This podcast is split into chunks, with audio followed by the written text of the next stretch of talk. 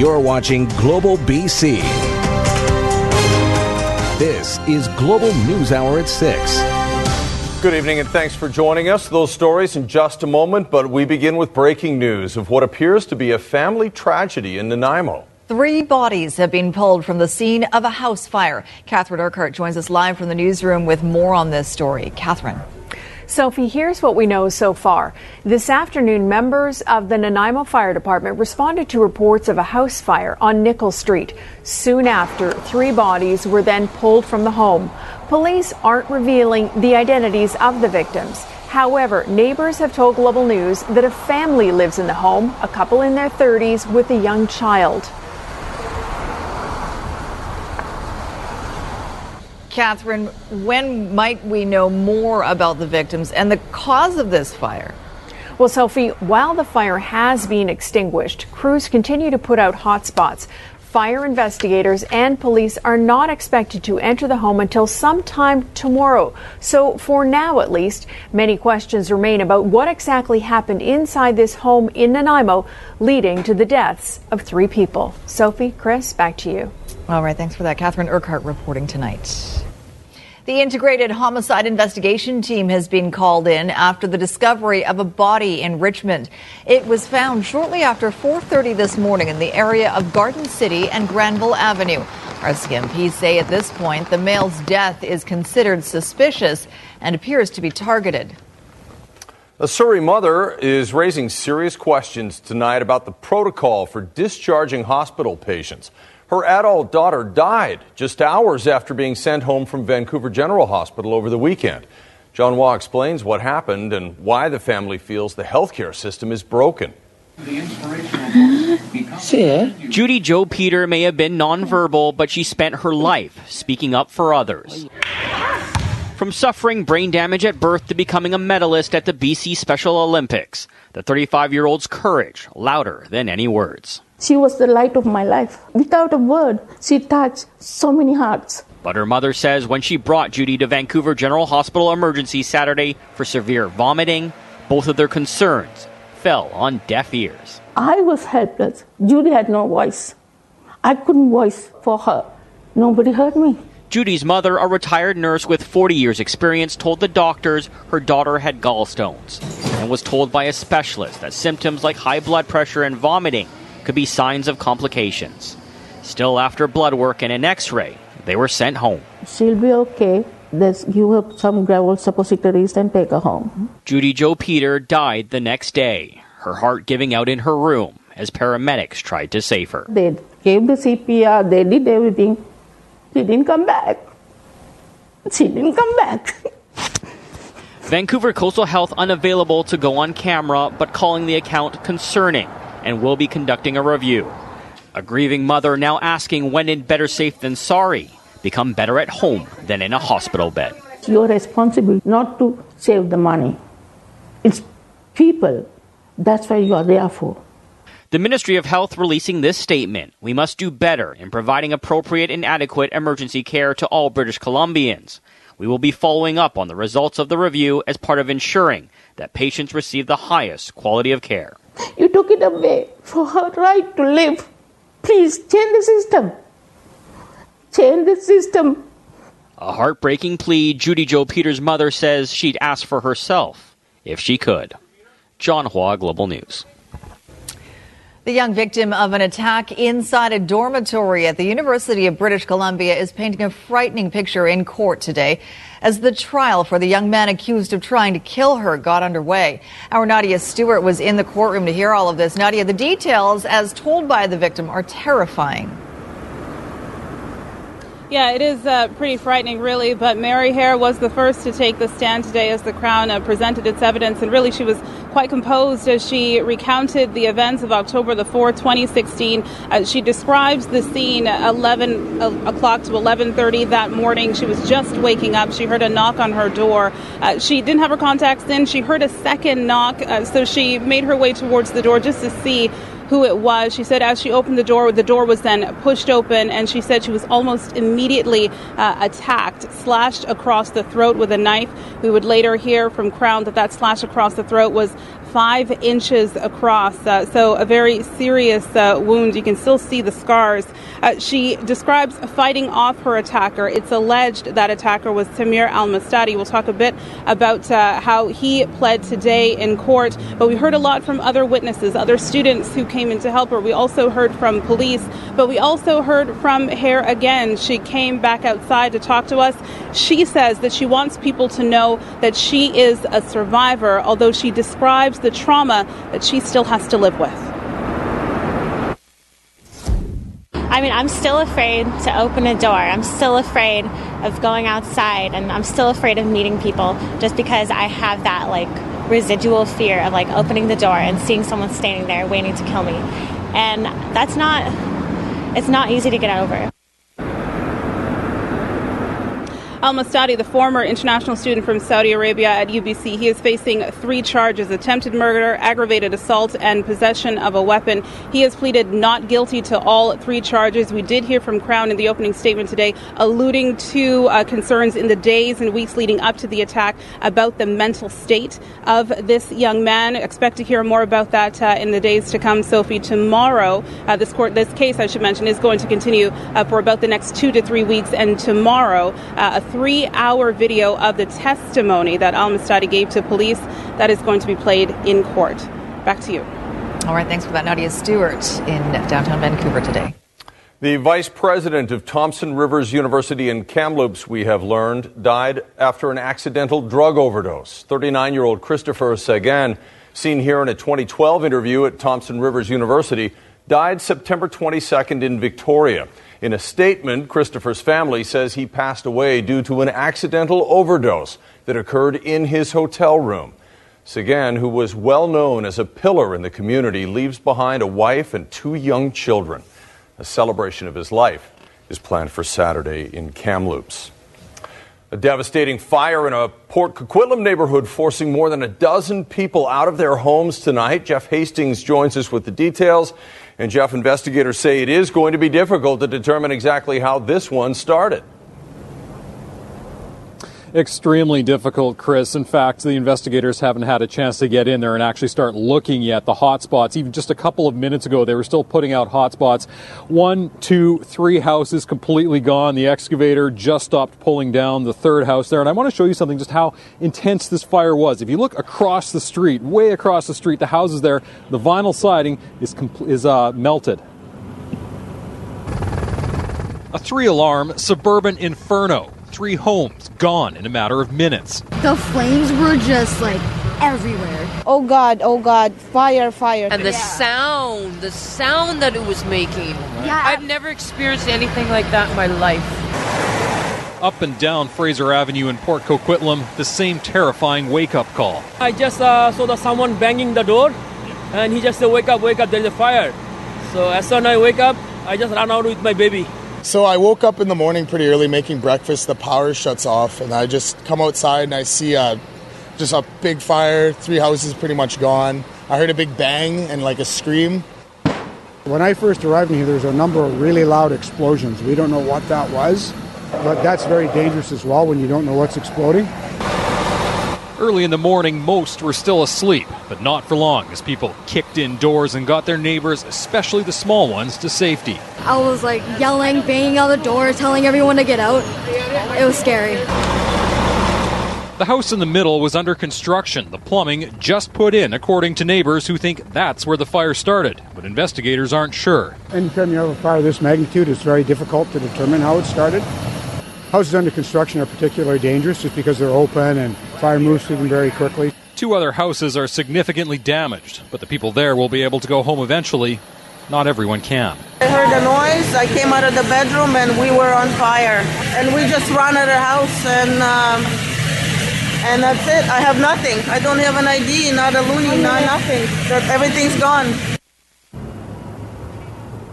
All right, so Chris, uh, virtually every house that I can see surrounding here has some form of slight damage, most of it radiant heat damage, vinyl siding melted all around us. 12 people, I'm told, registered with Emergency Social Services. They've been taken care of. That uh, emergency response center has now been uh, taken down. It's no longer necessary. People on either side who are hoping they can go home soon have been told they should be allowed to go home today. Back to you. All right, that's good news for them. Thanks, Jeff. Are looking at a live shot of the Port Mann Bridge from our Global One helicopter. The afternoon rush winding down, thankfully, a fairly smooth commute tonight. That's in stark contrast to the morning commute when multiple crashes caused major traffic headaches for drivers, especially those heading out of Surrey. With the tolls being removed, some say more traffic equals more problems, and the timeline for a solution needs to be stepped up. Ted Chernecki reports. Talk about lighting up the phones on local talk shows today following this morning's commute westbound leading up to the Port Mann Bridge. Poor traffic design, poor traffic management, poor drivers. People figure, oh, I can drive like a maniac and crash into people. My insurance will cover it. Two separate crashes involving 19 vehicles snarled traffic for hours this morning. The second crash may have been caused by motorists slowing to look at the first one, the looky-loos.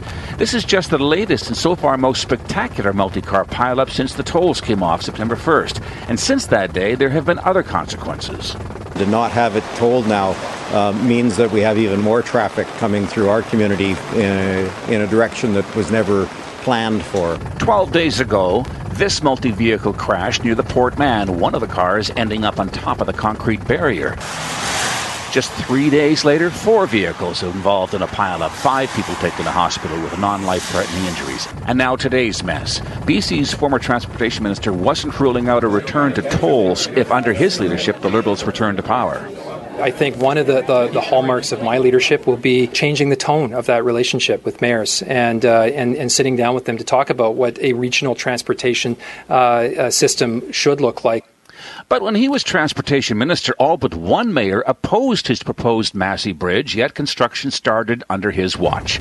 Now, urban planners can see a real need to come up with something to reduce congestion and thereby commuter frustration. You can't build your way out of congestion. We've seen that. I think a fair tolling on all the major bridges would be a good first step, but that can't happen until you also invest in transit. Since the tolls came off the Port Mann, on average, there are about 30,000 more vehicles using that bridge every day. Ted Global News. And a nasty two vehicle crash on King George Boulevard at 133 Street affected southbound traffic for about an hour this morning. Witnesses say the pickup truck rolled over. Speed is believed to have been a factor in this one. A legendary retailer on the ropes. At one time, it ruled the retail landscape. Now, Sears is fading into history, proposing a desperate last move to preserve what little value it has left. The emotional reaction from employees and customers alike in just over a minute. More bombshell allegations against Harvey Weinstein and the Hollywood leading ladies now stepping up with their stories of sexual harassment. Later on the News Hour. Also coming up tonight, the heartwarming reaction from a little girl who learns she's about to get a forever family. Stay tuned for that. But first, former Transportation Minister Todd Stone throwing his hat into the ring today for the BC Liberal leadership. Caught a sneak preview of that in Ted Chernecki's story about the Port Mann Bridge. Uh, Keith Baldrey joins us with more on the leadership uh, candidacy announcement. Uh, Keith, tell us more about what happened today.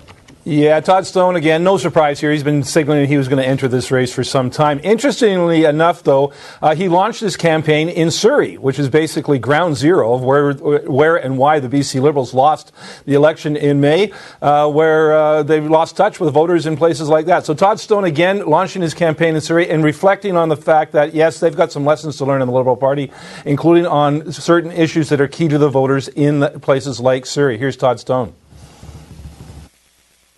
While there are some tough lessons uh, from the past, uh, and I intend on on ref, uh, re- reflecting those lessons in in decisions moving forward, um, I'm here today to to to say uh, transit's important. Uh, ensuring we, we meet the, the needs uh, on, on affordable housing is really important. Ensuring that we meet the needs of our future generations is really important. All right, Keith, we have several months to go before the leadership vote actually happens. Any sense mm. at this point who's leading the contest? Well, I don't know if it, I think it is early probably to pick a, a front runner. I don't think there is a front runner. But talking to sort of insiders on various camps and those who are unaligned with any candidate in the BC Liberal Party, uh, most point to Todd Stone and Andrew Wilkinson probably being the most organized. Then the next tier would be Mike Bernier, uh, Mike de Jong, and Michael Lee, who I think is going to do surprisingly well.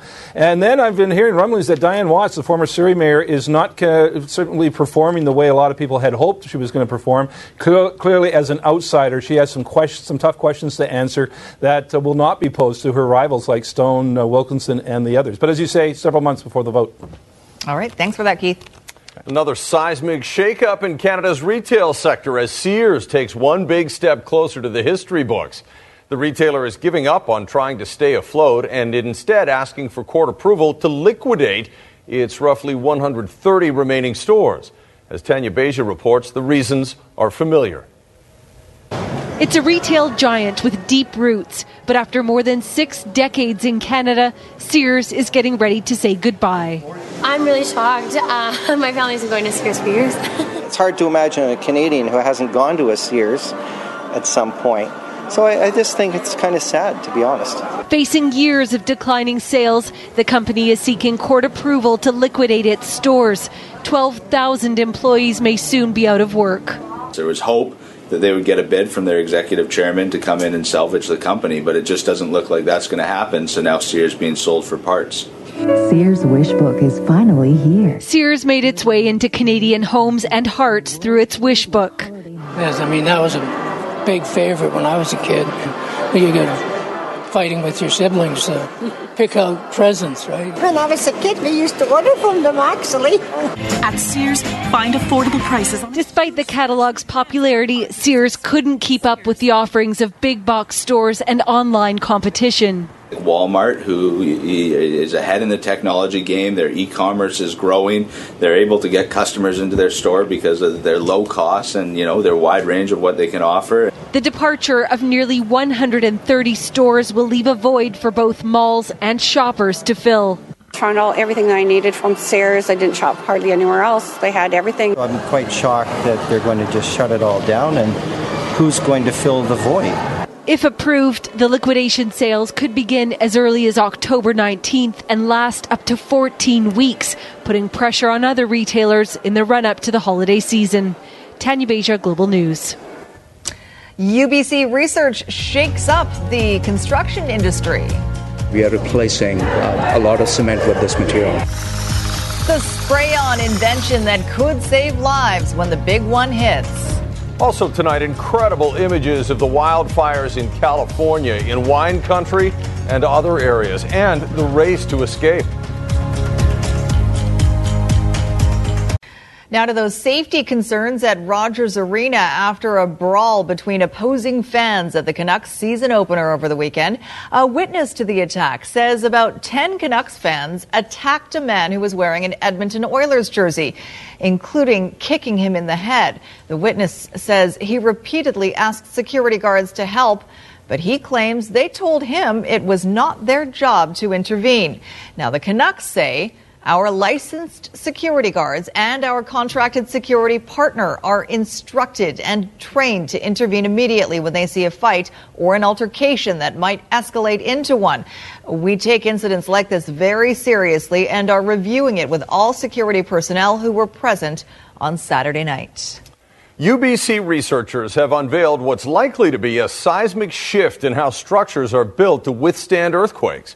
And as Aaron McArthur reports, a Vancouver elementary school will get the first real world application. After an earthquake, the dangers of concrete construction are plain to see. Replacing buildings is next to impossible. Now, UBC engineers have come up with a way to protect people that simply sprays on. So if you put fiber reinforcement, these fibers would actually bridge these cracks once the cracks are formed, and the concrete will then continue to take stresses without collapsing. Traditional masonry construction crumbles without much effort. A wall, with the new concrete sprayed on top, though, can withstand even the most powerful of shakes. At least in the lab. The applications around the world could mean reduced risk for millions of people, including some in British Columbia. Now, this material is uh, officially uh, recognized as part of the building code for seismic upgrades of BC schools. Now, this concrete will actually be used. It's getting sprayed on the walls here at Jamieson Elementary starting next week. It's just a pilot project at this point, still some study required before it gets rolled out district wide. I imagine um, that more work will continue, and Minister Fleming is committed to making sure that our kids go to school in safe buildings. What's remarkable is that this costs half of the cost of standard retrofit. It's actually more economical. So it really not only provides an innovation, but really a cost effective strategy. There are still 150 schools in BC considered high risk, and there's no timeline on when they're scheduled to have seismic upgrading done. Aaron McArthur, Global News. The YWCA has unveiled a new project it hopes will help some of the people hit hardest by Metro Vancouver's affordable housing crisis. The organization has opened a new facility in Coquitlam. It says will provide safe and affordable homes for single mothers and their families. Having safe and affordable housing, a decent place to live, can be transformational, enabling women to further their education, to secure meaningful work, to provide the best start for their children and to contribute actively in their communities. It's hard to find the words. I was trying not to be too emotional today because I'm also super excited. It's it's everything serenity, it's what I need, it's safety, it's security, it's space and I can afford it. Good to have a home. More bombshell allegations about Harvey Weinstein's terrible behavior. He returned in nothing but a robe with the front open the worst kept secret in Hollywood, and the leading ladies who now say they were victims too. And did Donald Trump really just challenge his Secretary of State to an IQ comparison? What the White House says next. This was the, at night. People were asleep. So they were awoken and they went and ran for their lives. Stunning images in California as terrifying fires overwhelm entire neighborhoods, north and south. Check out this view from Disneyland. In one direction, a normal sunny day, but look the other way, and it's anything but. A giant cloud of smoke from the wildfires virtually blocking out the sun. And then there's the neighborhood of Coffey Park in Santa Rosa before the fires, and Coffey Park now, showing the scale of the devastation. At least 15 people are dead. Among them, a husband and wife who'd been together since elementary school and celebrated their 75th anniversary last year. NBC's Joe Fryer has the latest. The massive footprint carved out by a series of fast moving wildfires is only growing tonight. Let's go. As the death toll rises to at least 15. Folks did not have a chance. They did not have the time to escape. Among the victims, Charles and Sarah Rippey of Napa County. He was 100, she was 98. All the windows started to explode and smoke and heat and all that everywhere, and she just couldn't find him. Oh my God! 17 large explosive wildfires are burning, scorching more than 115,000 acres, prompting the federal government to declare a major disaster. In Northern California, at least 2,000 homes and businesses are gone. The city of Santa Rosa lost a McDonald's, a Hilton, a mobile home park for seniors, and entire neighborhoods like Coffey Park. Here was it's there we found Brian Gilman. He lost nearly everything, yet in the rubble found his mother's ruby ring. Everything else is devastated, but the things that she asked for, amazingly, are still here. Vineyards and wineries were also damaged, including Paradise Ridge, which lost its winemaking building. I guess uh, you got to look for silver lining, and for us, the silver lining is that the vineyards survived. With a thick blanket of smoke stifling the region, the demand for masks is growing throughout the state. In Southern California, more smoke can be seen from Disneyland. Nearby, Santa Ana winds push flames across more than nine square miles, burning at least two dozen structures. My front porch is on fire, but seeing what happened over here and the destruction and the devastation just makes me so upset. But tonight in Santa Rosa, amid the blocks of burned debris, a bright sign of hope. We're Americans. We will survive. We'll rebuild and we'll move on. All of us. A BC man who was shot during the massacre in Las Vegas has had a bit of a setback. Kevin Sears was at the Country Music Festival with his wife and friends when the bullets started flying. One of them passed through his abdomen as he used his body to shield his wife. A recent CT scan has revealed additional injuries, including a lacerated spleen and a small hole in his lung. He's been admitted to hospital for observation, but he's told Global News that he is doing okay. The alleged infighting in the Trump White House took another bizarre turn today, with the president seeming to question his Secretary of State's IQ. When Forbes magazine asked Trump about an NBC report that Rex Tillerson had called him a moron, Trump said he thought it was fake news, but if it did happen, I guess we'll have to compare IQ tests, and I can tell you who is going to win. The White House insists Trump was joking, and Trump says he has full confidence in Tillerson. More major new developments tonight in the sex assault scandal that's brought down one of the most powerful men in Hollywood. Two more A list stars have come out with accusations against Harvey Weinstein, and a damaging recording has emerged of another encounter. Another seismic shock in Hollywood. Angelina Jolie and Gwyneth Paltrow saying they too were sexually harassed by Harvey Weinstein, adding to a growing list of women. I will tell you something in return. Paltrow, then 22, had just been hired for the movie Emma. She tells the New York Times Weinstein put his hands on her and suggested they go to the bedroom for massages. I was a kid. I was petrified. Paltrow says she left and told her then boyfriend Brad Pitt, who confronted Weinstein. Jolie says after her incident, she chose never to work with him again and warned others when they did. These revelations following another explosive story today, this time in the New Yorker. Mira Sorvino and Rosanna Arquette among 13 women who say they were sexually harassed or assaulted by Weinstein, including three who say they were raped. Weinstein's spokesperson says any allegations of non-consensual sex are unequivocally denied by Mr. Weinstein and there were never any acts of retaliation for refusing his advances. Ronan Farrow, who contributes to NBC News, wrote the story. Uncanny similarities exist between each of these women's stories. They talk about a pretext of a professional meeting that is then moved to a hotel and a hotel room. Many of them refer to offers for a massage. Today, former actress Louisette Geiss telling what's now become a familiar story. He returned in nothing but a robe with the front open, and he was buck naked. In 2015, after model Ambra Battilana Gutierrez claimed Weinstein inappropriately touched her, New York police set up a sting which was recorded. Why yesterday you touched my breast. Oh, please, I'm sorry. Just come on. I'm used to that. Come oh, on. Are you used to that? Yes, come in. No, but I'm not used to that.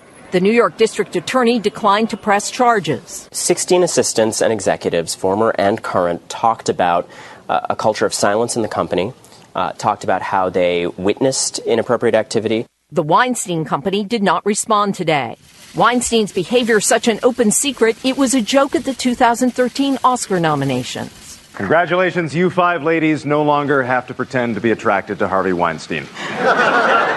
Finally, today, Hillary Clinton broke her silence about one of her major campaign donors, saying she is shocked and appalled by Weinstein's reported behavior.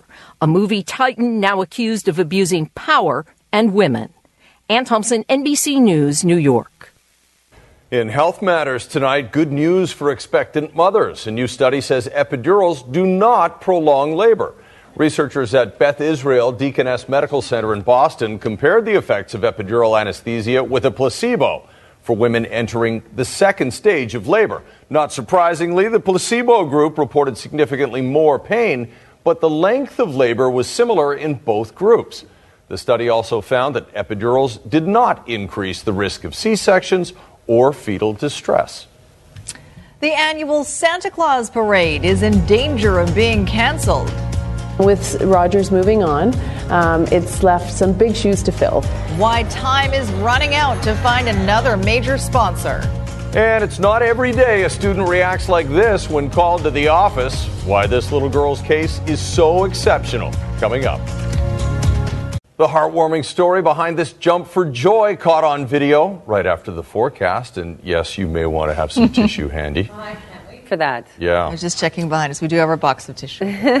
I might need it more than you guys. No, I know. yes, Try it to is make for it you. through. I'll he's make the, it through. He's the softy, as we all know. all right, Kristi Gordon joining us now with a look at our forecast. Did manage to catch a few uh, shots of uh, blue sky today, Kristi. Yes, but look at the scene out there right now, Sophie. It's certainly taken a turn for the worse, and I'll show you why. What we have making its way across the Strait of Georgia right now is a strong band of rain. It brought some thunderstorms just north of the Port Alberni area, but you can see it's quickly making its way across our region, and we will see that chance of showers through the evening hours. It's really incredible that the model, this is a computer model, uh, sort of depicting that rainfall, and it's really incredible to see how well it's picked up that rainfall. So that's going to shift across Metro Vancouver and the Fraser Valley this evening. Overnight, we're going to continue to see bands of showers move across our region. Tomorrow morning, it will be wet for your commute to work, especially across those eastern sections. But then late morning, everything shifts towards the east. We start to see things dry out across western sections, and we may catch some beautiful breaks of sunshine, very similar to what we saw today. Afternoon breaks of sunshine, but again, we're not in the clear completely. We do have a chance of showers again tomorrow evening. So again, a very similar pattern to what we saw today. Those of you across Vancouver Island, some beautiful breaks. Now, meanwhile, for the rest of the province, boy, it's chilly. Look, snowfall warnings in Edmonton, 15 centimeters of snow there, and it's snow is falling right now in Williams Lake. Two to four centimeters of snow expected overnight for you. And we even have the possibility of some wet snow in areas like Whistler. So let me break it down for you, starting off with the north. So majority of the moisture dropping to the south, so mainly clear across these regions tomorrow. But Prince George, two centimeters of snow for you overnight.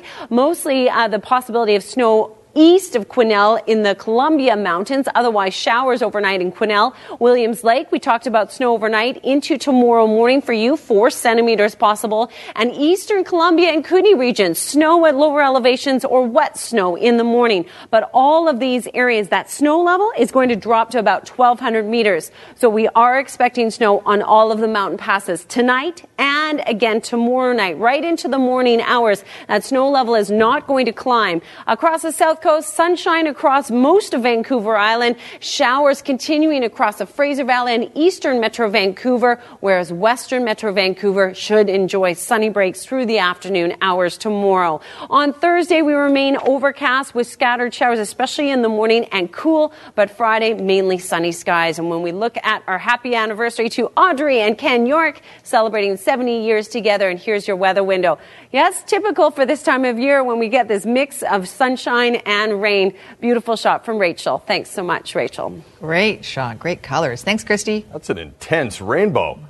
All right, intense feels coming up. Have you got your tissue handy? I have mine. It's right here. There's enough in there. There's enough in there. Right. So, getting called to the office when you're in school is usually not a good thing. Not that I would know, but it's what I've heard from other people.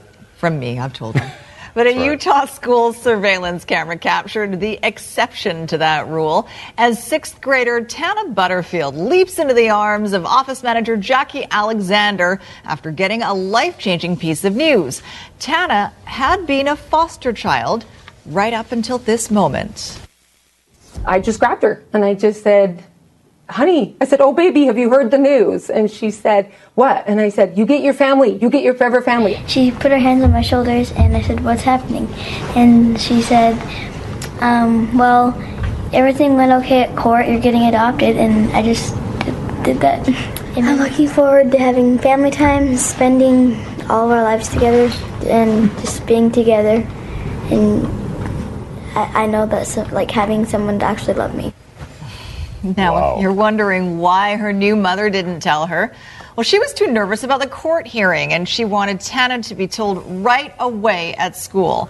And one other thing to tell you about this story Tana has two younger siblings, and the family is adopting them as well. That's amazing. Okay, does That is amazing. need- So happy for her. Mm-hmm. So glad we Well, can no, talk about rugby story, now. I'm okay. Won't need those tissues. We're talking about rugby now. Okay. yes, the HSBC Canada Rugby Sevens happening once again. We have an amazing prize package for you, uh, including two tickets to the Sevens in Vancouver in March. And it's kind of like that event is kind of like compressing the two weeks of the Olympics into one incredible party at BC Place Stadium.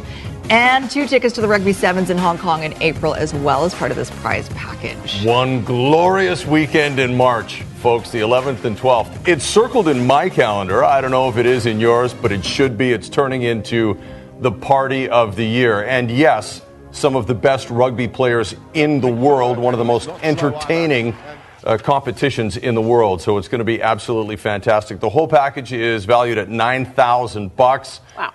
To enter, you'll need a special contest clue that is going to happen at some point in the program. We, we never know when, so you got to watch the whole thing. Then you go to the website, like that. globalnews.ca. enter that word. slash- Yeah, then you All right. enter the word. oh, uh, that'll be very special in March. It's also special tonight at Rogers Arena. Ah, yes. Why, you ask? The return of Alex Burrows. uh, 11, 12 great years in this city, and uh, uh, this team meant a lot to me. And He may be an Ottawa Senator now, but expect a rather big ovation tonight for one of the favorite Canucks in the last decade. Also ahead, is the Grinch going to cancel Vancouver's Christmas parade? Why this hol- holiday tradition is in danger of being canceled coming up. So the Canucks back in action tonight. Yes, trying to stay unbeaten, although mm-hmm. last year they started 4 0 and then lost 9 in a row. But let's not dwell on that. That's that was last year. Hey, tonight, We Are All Canucks will apply to a member of the Ottawa Senators because this is the first time Alex Burrows has returned to this city since being traded away after a dozen years as a Canuck. The player whom everyone respected for his sheer hard work and determination, not just when he was with the Canucks, but before he got here, when he proved so many scouts wrong who thought he would never make it to the big show. And for Burrows, the return is something special and it could be something emotional. spent uh, what, 11, 12 great years in this city, and uh, uh, this team meant a lot to me. And um, so I'm sure we're going to see some moments that uh, uh, are going to be special to me. I'm excited about it.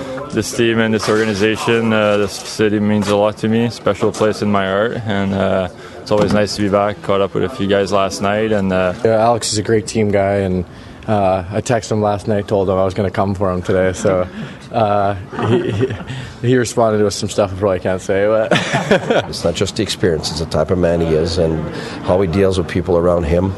Um, and he's been he's been nothing short but terrific for, with us last year and this year. Uh, I think he's a future coach. This guy, he thinks the game so well. Uh, he understands the big picture.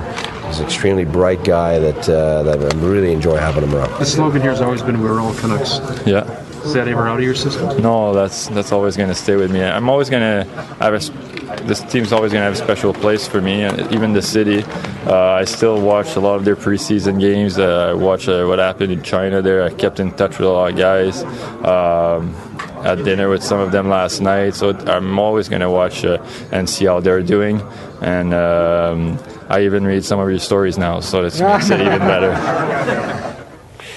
Uh, for fans, of course, the return of Alex Burrows will be a special reunion, but for Henrik and Daniel Sedin, getting on the same ice surface as Alex Burrows once again will be even more special because they were more than longtime teammates. The Sedins watched Burrows go from a guy, as we said, nobody thought would make it, to their best line mate and one of their best friends. I mean, you have to respect a guy like that. He came from from nowhere, worked really hard, did anything to stay on this team. Uh, he really earned the respect from his teammates and coaches, and uh, uh, he, he wasn't given anything. So, and from there on, I mean, we got a chance to play with him on our line, and he was. Uh, we got to see firsthand what, what kind of player he is. Is he one of those teammates where he'll always be a teammate, even though he'll be on the side of the bench because he meant so much to this organization and to you guys? Yeah, there, there's a few of those guys around, and and, and he, he's one of them absolutely. And he, I mean, it's meant more to, to me and, and Daniel than maybe any other player. So it's uh, uh, he's going to always always be special. Now, the Canucks are going to go with the same lineup you see you saw beat Edmonton on the weekend. That means that Brock Boeser fans will not get to see their man playing against Ottawa tonight. Now, Boeser wants to play. Every player wants to play, but he's not complaining that he's not playing. He knows that if the lineup that was used in the last game was a winning lineup, it stands to reason it will not change, at least for one more game. he doesn't want to play just because he's Brock Boeser and change a lineup because so he plays. Uh, that's this is a team game. Our team played very well last game. Brock Boeser is going to play he's going to get his chance to play. It's just not tonight. And he understands that, and, and he's still confident in his abilities. I'm confident in him. I think he's going to be a good young player. I'm going to say it again. And Brock Boeser's going to be fine. Is going to There was no game four between the Nationals and Cubs in Chicago because of bad weather. They'll try and play it tomorrow. Cubs leading the best of five, two games to one. Game four scheduled to go just after one o'clock our time. Chicago will start Jake Arrieta, and Washington will go with Tanner Roark. Iceland has become the smallest nation ever to qualify for the World Cup of Men's Soccer. They finished first in their qualifying group after beating Kosovo 2 0 at home. Remember, they were so good at the last European Championships, and this qualification plu- proves that the Euros were no fluke for Iceland. The population of that country is around 335,000. That's all. They're the first country with under a million people to qualify, and when they did, they showed us once again that unique celebration they do with their fans. That kind of Viking war clap.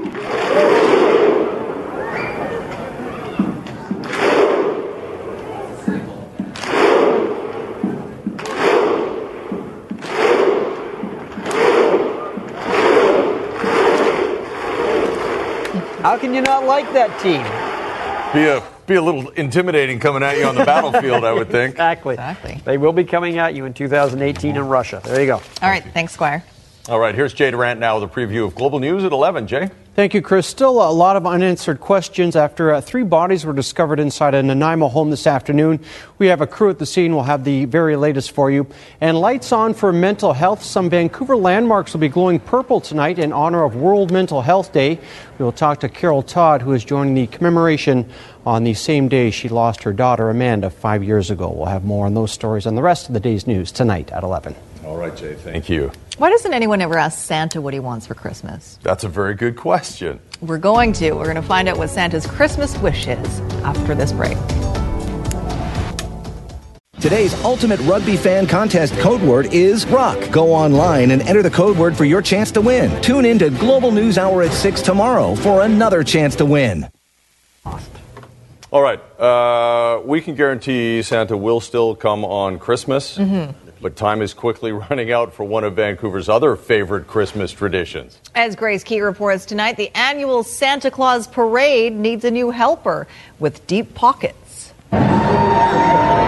The Vancouver Santa Claus Parade has been an annual tradition for the last 13 years, drawing more than 300,000 people to downtown Vancouver. It features 60 entries and floats and 2,700 participants. But this year, Santa may not be coming to town. It's quite possible that the parade will be canceled this year, um, and, you know, unless we find some corporate support. Known as the Rogers Santa Claus Parade, the company is no longer a major sponsor. The cost of staging the event $400,000. Last year, the cost to the city was $62,000. That was for policing and other fees, but the city provided in kind support, writing off a third of the total amount. Organizers need to come up with $150,000 in the next two weeks or they'll be forced to cancel. It's now managed by a nonprofit society who's given the event a new name the Vancouver Santa Claus Parade. Vancouver now owns this parade, and we're bringing it back to the community, and we're looking for more community support to do this. The parade also plays an important role for the Greater Vancouver Food Bank. Over the years, it's helped bring in $157,000 and some 77,000 pounds of food. People know and learn about the Greater Vancouver Food Bank at the parade. They see us there. You know, we show what we're doing. And I think not having the ability to, uh, to be part of the parade is something that, uh, that will cost us, absolutely. This year, the Society has one thing on its Christmas wish list new sponsors to help make sure a tradition lives on in Vancouver. Grace Key, Global News. Someone will step up for I hope Santa, so. right? let's You would hope. think. Hmm. You would hope. Uh huh. Well, Sad to see it go. we still have time. Yeah.